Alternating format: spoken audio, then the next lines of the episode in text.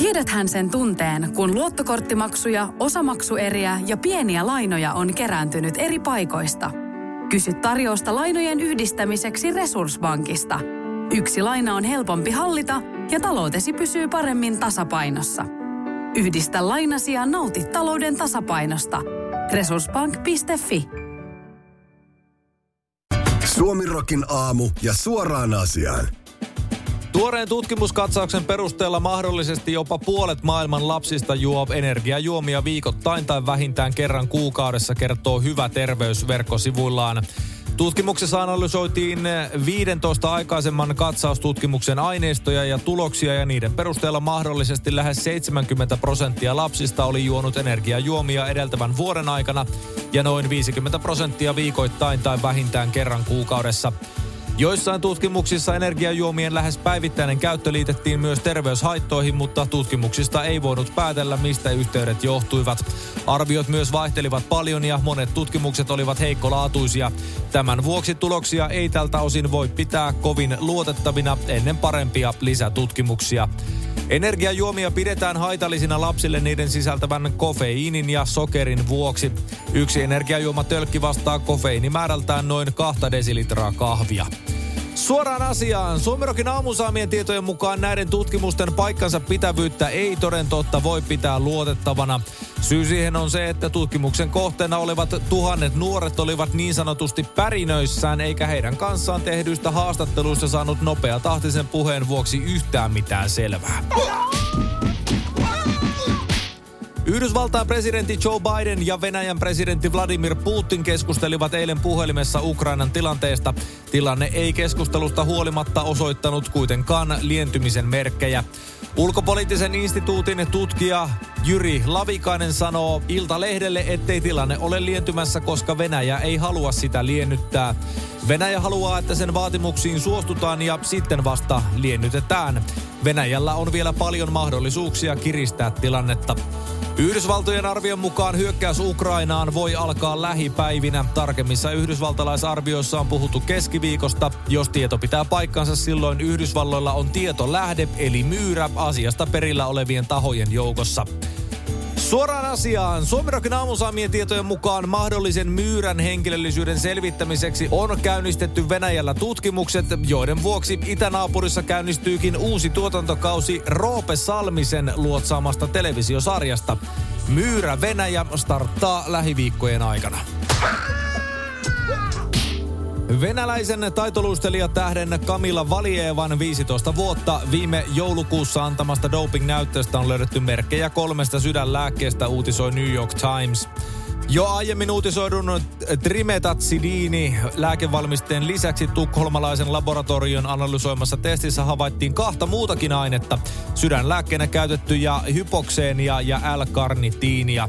Ne eivät ole urheilussa kiellettyjä aineita toisin kuin trimetatsidini. Valjeva oli listannut hypoksenin ja L-karnitiinin doping-testilomakkeeseensa. Kyseessä on lääkeaineiden sekoitus, josta kaksi on sallittu ja yksi ei. Yhdysvaltojen antidoping-toimiston johtaja Travis Tigard kommentoi New York Timesille. Tigard puhuu kyseisten lääkeaineiden yhteisvaikutuksista. Näyttäisi, että näin voidaan parantaa kestävyyttä, vähentää väsymystä ja tehostaa hapen käyttöä.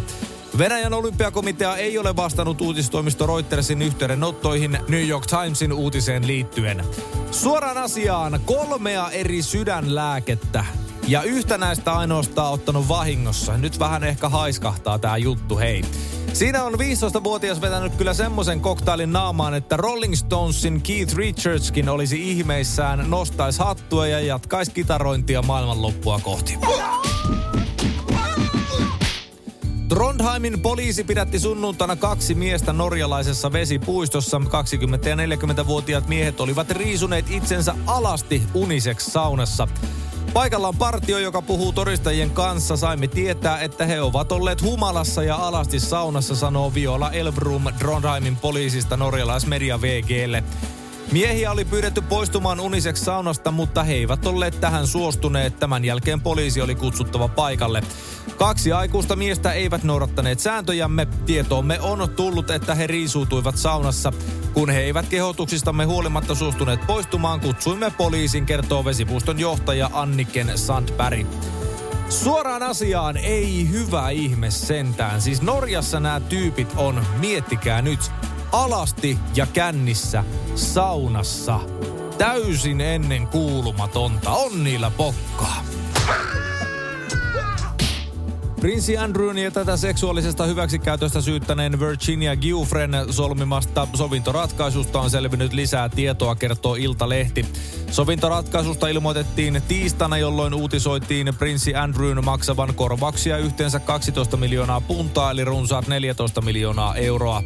Nyt brittilehti Telegraph tietää kertoa, että sovintoratkaisuun sisältyy ehto, joka estää prinssi Andrewta kiistämästä, että hän raiskasi Giuffren tämän ollessa alaikäinen. Ehdon mukaan prinssi Andrew ei voi myöskään väittää, että ei muista Giuffren tapaamista. Väite on ollut kyseenalainen, sillä kaksikosta on kuvamateriaalia, jossa esiintyy myös seksikaupasta äskettäin tuomittu seurapiirihenkilö Ghislaine Maxwell. Myös Giuffre joutuu vaikenemaan tapauksesta, mutta Telegrafin mukaan kaksikko sopi molempia koskevalle mediahiljaisuudelle määräajan. Ilmeisesti prinssi Andrew maksoi Giuffren hiljaiseksi äitinsä kuningatar Elisabetin juhlavuoden ajaksi.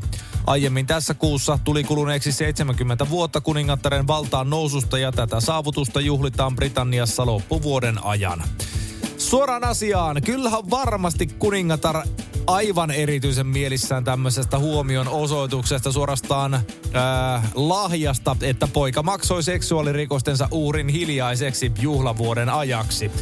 Kaikki on nyt unohdettu, poikani. Helsingin poliisi kertoo saaneensa valmiiksi esitutkinnan, joka koskee viime vuonna 8. lokakuuta järjestettyä Elokapinan mielenosoitusta valtioneuvoston linnan läheisyydessä. Tiedotteen mukaan tapaus siirtyy seuraavaksi syyteharkintaan. Epäiltyjä on yhteensä 54. Kaikkia epäiltyjä epäillään niskottelusta poliisia vastaan. Lisäksi 48 mielenosoittajaa epäillään julkisrauhan rikkomisesta ja kokouksen estämisestä. Tutkinnan edetessä rikosnimike tarkentui törkeästä julkisrauhan rikkomisesta perusmuotoiseksi. Muutamalla epäilyllä on rikosnimikkeenä vahingonteko ja parilla huumausaineen käyttörikos.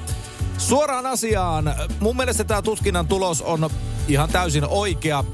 Ja tämä on totta kai kirvoittanut somessa myöskin ilkuntaa ja tämmöistä kannattiko lähtä tyyppistä mylvintää. Odotetaanpa sitten sitä esitutkintaa Convoy Finland 2022 rallista ja ihmetellään näiden samojen tyyppien somehiljaisuutta siitä asiasta. Lentoyhtiö Finnairin Bangkokin torstain aamulento ei päässyt palaamaan Helsinkiin erikoisen törmäyksen takia, kertoo Ilta-Sanomat. Matkustajat joutuivat tulemaan päivän myöhässä Helsinkiin. Ennen nousua Finnairin kone törmäsi Bangkokin kiitoradalla isoon lintuun. Kone joutui palaamaan terminaaliin teknisen tarkastuksen vuoksi ja koneen matkustajat palasivat koneesta takaisin terminaaliin. Koneessa tehtiin tekninen tarkastus eikä mitään ilmennyt, mutta tekninen tarkastus vei sen verran aikaa, että työajat paukkuivat Finnairin viestinnästä kerrotaan.